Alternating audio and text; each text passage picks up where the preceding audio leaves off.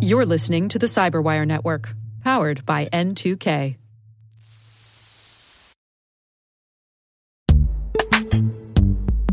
And now a word from our sponsor, Netskope. Netskope is a worldwide leader in SASE and zero trust.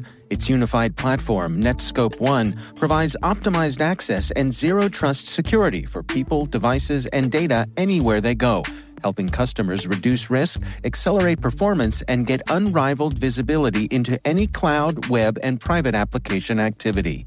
To learn more about how Netskope helps customers be ready for anything on their SASE journey, visit netskope.com.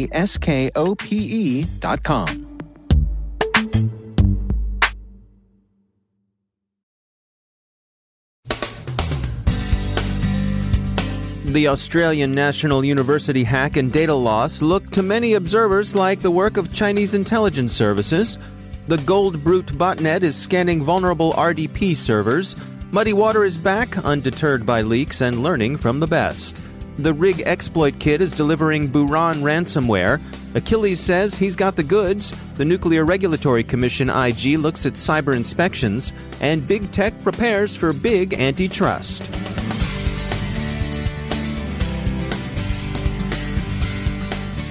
From the CyberWire studios at Data Tribe, I'm Dave Bittner with your CyberWire summary for Friday, June 7, 2019. As investigators continue to look into the cyber incident at the Australian National University, signs point to Chinese intelligence services as the operators behind the recent hack. It's consistent with other Chinese operations, which have aimed either at the cultivation of sources or the acquisition of intellectual property. In this case, the ANU hackers appear to have been engaged in recruitment. The attackers exfiltrated some two decades worth of personal data that the Sydney Morning Herald says includes bank account numbers, tax information, and academic records of both students and staff. Investigators believe one of the campaign's principal objectives was to groom Australian students headed into civil service careers for recruitment as agents. ANU graduates are heavily represented in public service. The evidence pointing to China is circumstantial. First, only a small number of countries have the technical wherewithal to execute an attack of this kind. Second, an even smaller subset of those would be interested in doing so. And third, the attack seems to fit the pattern displayed in other Chinese cyber espionage campaigns. Why would an intelligence service be interested in financial and academic records? For any number of reasons. The more one knows about prospective agents, the easier it is to get your hooks into them. You might wish to develop the sort of rapport that might be useful in recruitment. You studied Li Bai's poetry? What a coincidence. Me too. I always found Quiet Night Thought particularly moving. Or maybe you wouldn't believe the trouble I had with the credit department at Regional. What? You too? Let's talk. Or you could accustom them to doing small innocent favors that lead to less innocent favors that lead to quite guilty favors. I've completely lost touch with Chloe. You remember her from ANU? You wouldn't happen to have a copy of a staff directory you could give me. I'd so love to get back in touch. And who wouldn't want to help out Chloe? And the next staff directory might be from an Australian Signals Directorate contractor. And then maybe an internal memo would be much appreciated because that nice person is interested in investments. Eventually, you get the point where you feel you have to refuse, but by then you may have given away things that, the nice person points out, well, people just wouldn't understand. Better for you if you keep playing ball. And rougher still, it's also possible to turn up material that might be useful in compromising a target. I notice you wrote an honors essay on Li Bai's Waking from Drunkenness on a Spring Day. Did your drinking problems at Canberra lead you to that particular poem? Or perhaps, worst of all, something like this. It would be a shame if your second cousin in Shenzhen lost his job. Actually, losing his job might be the least bad thing that could happen. Chinese operators have been behind this kind of hack before, and it fits well into traditional espionage craft. The risks of remote desktop protocol vulnerabilities are coming into sharper focus.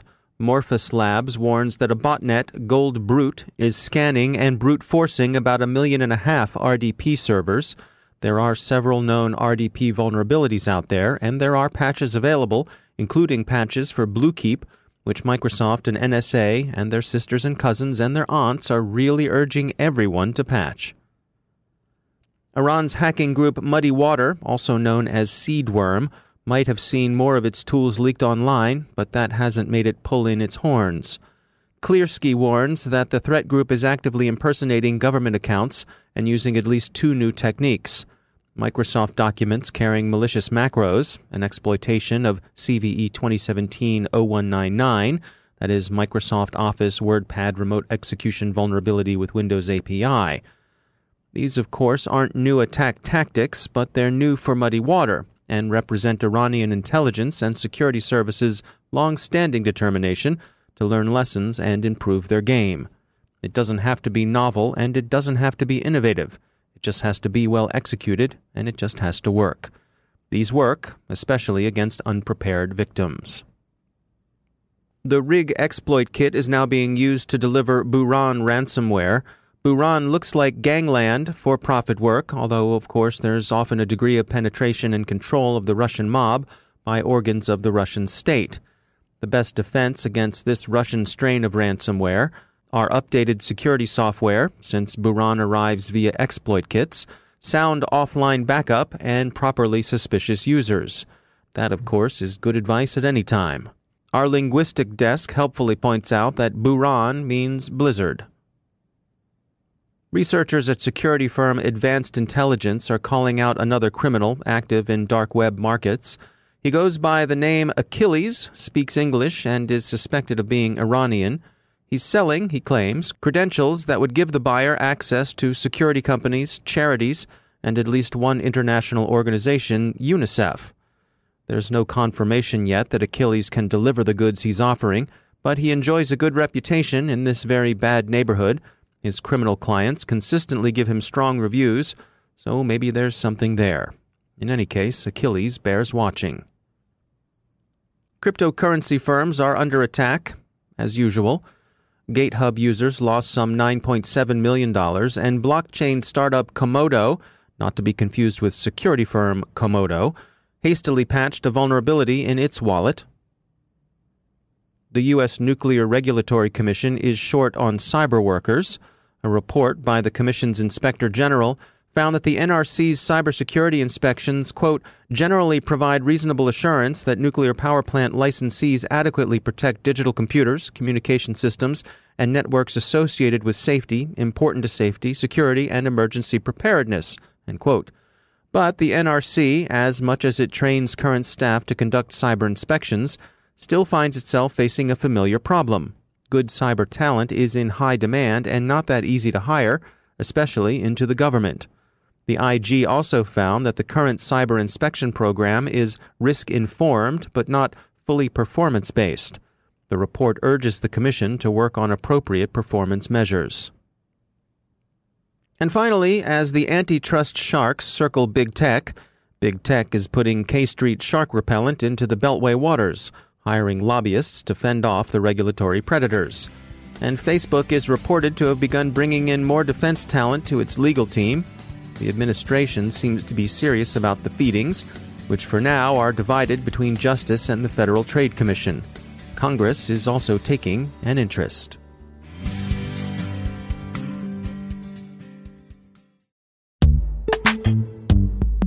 Every day, your IAM tech debt grows. Your multi generational services struggle to work together. Building an identity fabric can fix this. It makes all your identity tooling stronger and allows you to connect any app to any service you want to use with zero coding, zero maintenance, and zero app downtime. Strata's identity orchestration platform separates the identity logic from your applications so you can optimize existing IAM tools and manage them in a single control plane. Now, every vendor, standard, and architecture work together. In short, building your identity fabric means you can secure your non standard apps, keep your complex access policies, retire outdated IDPs, and modernize in record time. So build your fabric with Strata Identity and get rid of tech debt for good. Visit strata.io slash cyberwire, share your identity priorities, and receive a pair of AirPods Pro.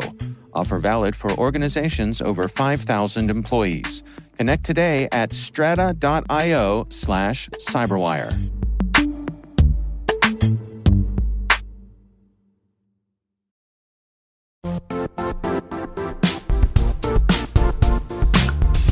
The IT world used to be simpler. You only had to secure and manage environments that you controlled. Then came new technologies and new ways to work. Now, employees, apps, and networks are everywhere. This means poor visibility, security gaps, and added risk. That's why Cloudflare created the first ever connectivity cloud. Visit cloudflare.com to protect your business everywhere you do business.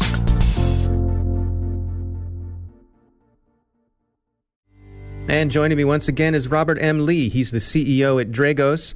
Uh, Robert, welcome back. Um, you know, I thought we could run through some of the ICS environments that uh, you all deal with. And why don't we start with um, natural gas? Uh, give us an idea here in the United States. What is the, the lay of the land with our natural gas system? How's it controlled? And what are the threats?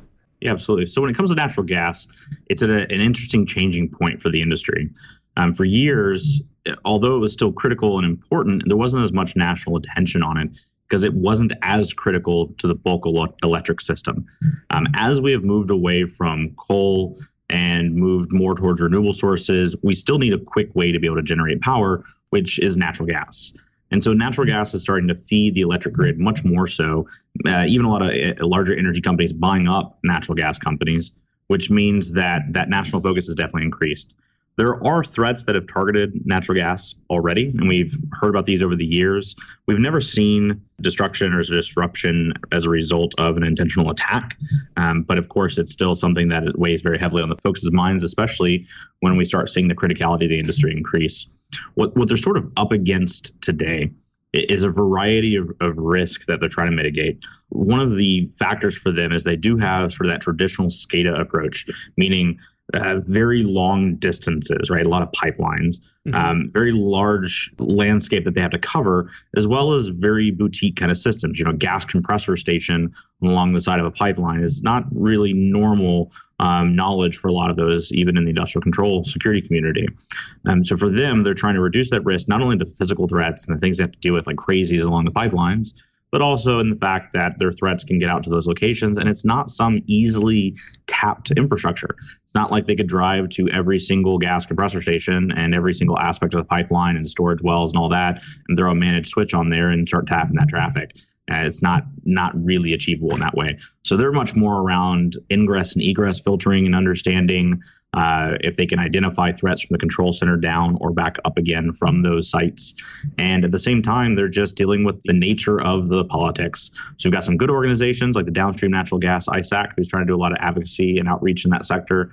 Um, but I, I, expect this will be a very turbulent next couple years for them as they try to figure out how to articulate what the real risk is while minimizing it without letting, as you noted, the hysteria get taken away as congressional members and others start asking questions on, oh no, what is the threat to this new industry? Well, it's not really new, but this industry that's new in its criticality to the electric grid. So, fantastic opportunity for them. Uh, definite challenges, uh, but as always, we've got some fantastic people taking on that challenge. And what would be the impact of an interruption of uh, natural gas service? it could be significant. It depends on a lot of factors, but one of the factors to consider is other generation sources of, of power in that region, as well as time of the year. So, as an example of, of a particularly bad scenario, if we're talking about the dark uh, sort of months of the year, we're not getting as much in terms of like solar, and we move towards solar more in the grid. And we also combine that with it being winter in places like the Northeast or Northwest. You know, a, a significant outage could actually have loss of life impact uh, when it comes to people in that region. Now, we're not talking about everybody in the region dying, but but nobody should take any loss of life uh, lightly. So we're, we're talking a, a number that um, is uncomfortable, mostly just because we're talking about people's lives there. Um, so I, I, think there's a realistic scenario where an attacker can can make planned and coordinated strikes against uh, pipelines that have real repercussions but it still is much more difficult and nuanced than than people make it out to be. But the complexity of a natural gas pipeline is not the same as the complexity of the overall grid, which means to take down a giant portion of the grid for any significant portion of time is a very complex problem. It's not as complex in gas pipelines, but it is still not trivial by any stretch of the imagination. Robert M. Lee, thanks for joining us.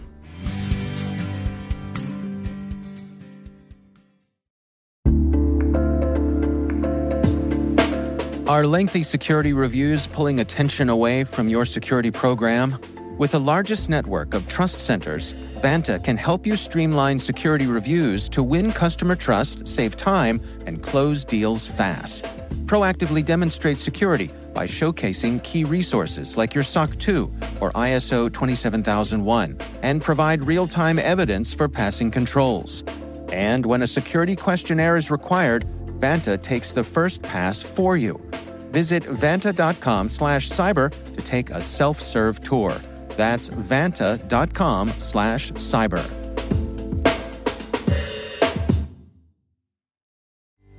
My guest today is Frank Downs. He's Director of Cybersecurity Practices at ISACA, an international professional association for IT auditors and cybersecurity professionals. Our conversation today focuses on his experience as an adjunct professor in cybersecurity and the challenges he sees the community facing when it comes to educating the next generation of cybersecurity pros. There's kind of a two pronged problem here with uh, getting everybody. Actually, there's more like a three pronged problem here when we're talking about getting everybody up to snuff for cybersecurity. First and foremost, we have this continually growing gap of a great quote that was told to me by one of our members was every time someone buys a new iPad or iPhone or computer or laptop, the internet gets a little bit bigger, right? Mm. And we, uh, with the pace of new devices coming online online every day, we're not making cybersecurity professionals or, cy- or training cybersecurity individuals fast enough. Um, so the gap keeps growing. If you take a look at our state of cyber report every year we put out, uh, the gap is still there and it's still concerning. Uh, the second thing is, uh, when it comes to training these professionals, is that you're using more traditional, primarily more traditional methodologies, such as passive learning for the individuals, for the students. That means, think of when you were in college, right?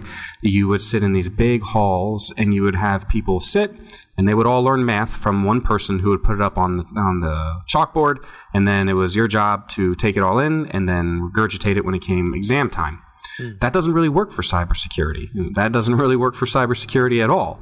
You can't just, you know, sit down, have a passive po- death by PowerPoint experience, go in, sit down, take a multiple choice exam, and then all of a sudden be good at cyber, right? It just doesn't work that way. Um, and so we have to change more thoroughly the method of learning in across the board, not just um, in academia. And thirdly, there needs to be greater awareness, in my opinion. Uh, there was a study that was put out last year where nine out of 10 students, nine out of 10 millennials graduating, uh, said that they didn't even consider cybersecurity as a career path. Not like they thought about it and then said no, as in it just never even crossed their mind as an option which means there's lack of awareness. And they t- took a look at that one out of 10, and one of the things that they really had in common was that they had somebody who worked in the field directly or had told them about it in school. So mm. that lack of awareness that's even an option is also concerning. So it's a three pronged approach, three pronged problem, if you will, that we are working with and trying to uh, remedy. Yeah, I mean, it's, it's, a really interesting insight, and I, I wonder. I mean, what you described there of uh, you know that that's literally old school technique of, of a professor at the front of a, a big lecture hall, which I certainly experienced, uh, you know, way back in the day. Um, do we need to be shifting something more along the lines of a trade school? Uh, that's a good point because that's exactly how I learned too back in the day, and I imagine neither you nor I want to talk about how back in the day that was, right? that's um, right. I, I think you might be onto something there, and uh, but I don't want to overgeneralize, right? Because right now there seems to be this strong push of college is bad, trade school is good, hmm. right? Um, it's everything seems to be flipped on its ear, and that's not necessarily the case, right? So, t- uh, trade school is good and college is good, but uh, I think we needed to look at something on a more basic base level, right? A more basic level of how do we train these individuals, whether it is in some type of trade school or whether it is in college, right? Because what we've seen is individuals who do best in the field have some type of experience. I'll, I'll give you a great example. I've had uh, several students over the last several years who have come to me and have said, I want to get a job in this field, but I don't even know how to do this, and I'm really concerned about it, right? Now, uh, these were my graduate students in, that I would that I teach at night, and I teach them cybersecurity. And they were really concerned, right? Because most of these students come in, and their big thing is, we would like to get a job. Meanwhile, I talk to every all these different professionals in the field, many of these executives, and they go, "We need more people for these jobs." Uh, there's clearly a miscommunication there, right? And I told the student, I said, "You really shouldn't be concerned. You've done so much practical, hands-on stuff here that when you go to this interview, compared to X, Y, or Z individual or applicant, you're going to blow them out of the water. That, and you actually know what the NIST policies are. I can't make you comfortable, but I can encourage you that things will go well." And I'll tell you what, she was one of my best students. She came back and said, You were 100% correct. They said the majority of the people who are applying to this have no actual hands on experience, haven't actually worked with malware, haven't actually worked with packet analysis and so forth. So when they knew that I could do these things and I even showed them, uh, that combined with the NIST, understanding of the NIST policies, well, th- they gave me a job. Um, so I, I think, and, and that was in a college environment, right? That was in a grad school environment. Now, can this be replicated in a trade like experience? Yes, and as a matter of fact, it is on a regular basis. There are um, several different things that ISACA is working with partners on having more of a trade school environment and wherein individuals can come, can sit down, and don't have to go, don't necessarily experience this more formal education path and are able to reskill into the field of cybersecurity. So I think it's uh, an issue that is both impactful for trade schools and for traditional academia as well. So uh, the the institutions that are doing it right, those colleges and universities, um, I, even down to the community college level, the ones who are who who, in your um, estimation, are um, setting up the proper mix of things here. Um, what, what, do they have in common? What, what, are they doing that, that sets them apart? Uh, there's two things that I've seen in a lot of successful uh, academic institutions and schools and programs. One is they're ensuring that the students are getting real experience, whether that takes the form of a range, right, or whether that takes the form of a lab that they do in class. They're actually working with real malware. They're working with real denial of service attacks. They're stopping these things. They're responding to incidents, and and people are living them right because there's no substitute for experience. There there's no substitute for be, saying sitting down and saying, "Oh yes, I've dealt with Spectre, right? I, have I've dealt with Meltdown. We can we can work with these things." Um, the other thing that they're doing is they have partnerships and or programs that help these individuals get lined up with a job um, and and can point them or at least prepare them to be competitive in the job market. I think that some institutions who aren't doing as well have this consistent mentality of, well, you got your degree, didn't you? Go go ahead and get that job. That's that's not me. When I, you're starting to see some schools actually take a step back, and what's really really interesting is you're seeing some schools do this with certain like liberal arts majors, for example, right? Um, you it's no longer and speaking as a liberal arts major, um, getting an English degree doesn't necessarily equate to getting a job. Mm-hmm. And you're seeing a lot of these more successful schools say, okay, well done. You got the English degree. Good, good job. Um, you may know, notice that it's a little hard to get a job. We have this program that is a either cybersecurity or IT or technical or engineering program that we can put you through and give you these additional skills that can make you more attractive. Which I'll be perfectly honest with you, speaking from experience, it wasn't always my English degree that got me my job. In fact, it pretty much never was my mm. English degree that got me the job. Now, I could write, and that did help at the job, and I could communicate. And as you probably know, in the field of IT or cyber or any other field, someone who can do the job and communicate it effectively, that I mean, that's really valuable. So in the long term, they're setting these students up, but not all of these programs and these institutions are doing that, which makes it a lot more difficult for these students to then succeed. People need to know that this is an option. So uh, I think we're finally getting a good beachhead established in uh, trade schools and academia and reskilling programs for adults. However, I think there needs to be, I think we won't really have a good long term solution until, uh, as a field, we've successfully infiltrated, say, that high school and middle school level of learning and understanding. We're going to need to actually come together and build a more consistent and capable workforce through having a consistent training mechanism and methodology. When I start seeing these classes offered in high schools and it's a curriculum they can pick, then I'll, ha- I'll be a little more encouraged. And I think we are going in that direction. Ah, it's just going to take some more time. It's really because we're, like I said, we're fighting this fight on multiple fronts. That's Frank Downs. He's the Director of Cybersecurity Practices at ISACA.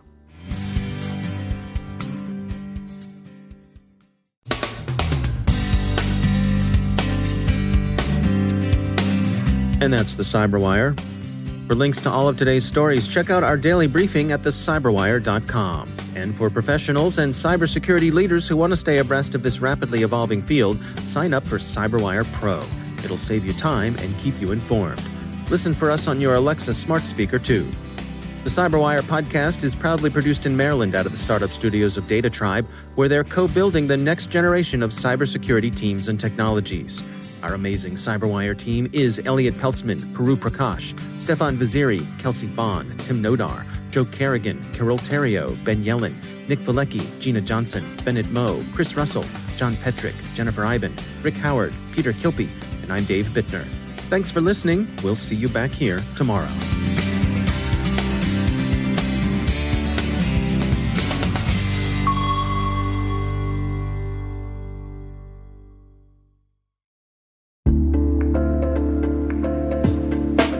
Hey all, Rick here.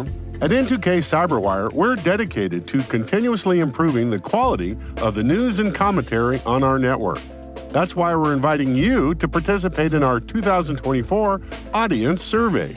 It only takes a few minutes, and your feedback is invaluable. Plus, you'll have the chance to win a $100 Amazon gift card as a thank you for your time. Head on over to cyberwire.com slash survey. That's cyberwire.com slash survey to share your feedback now.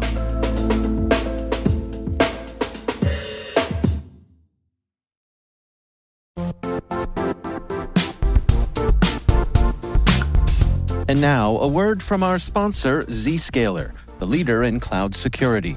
Cyber attackers are using AI in creative ways to compromise users and breach organizations.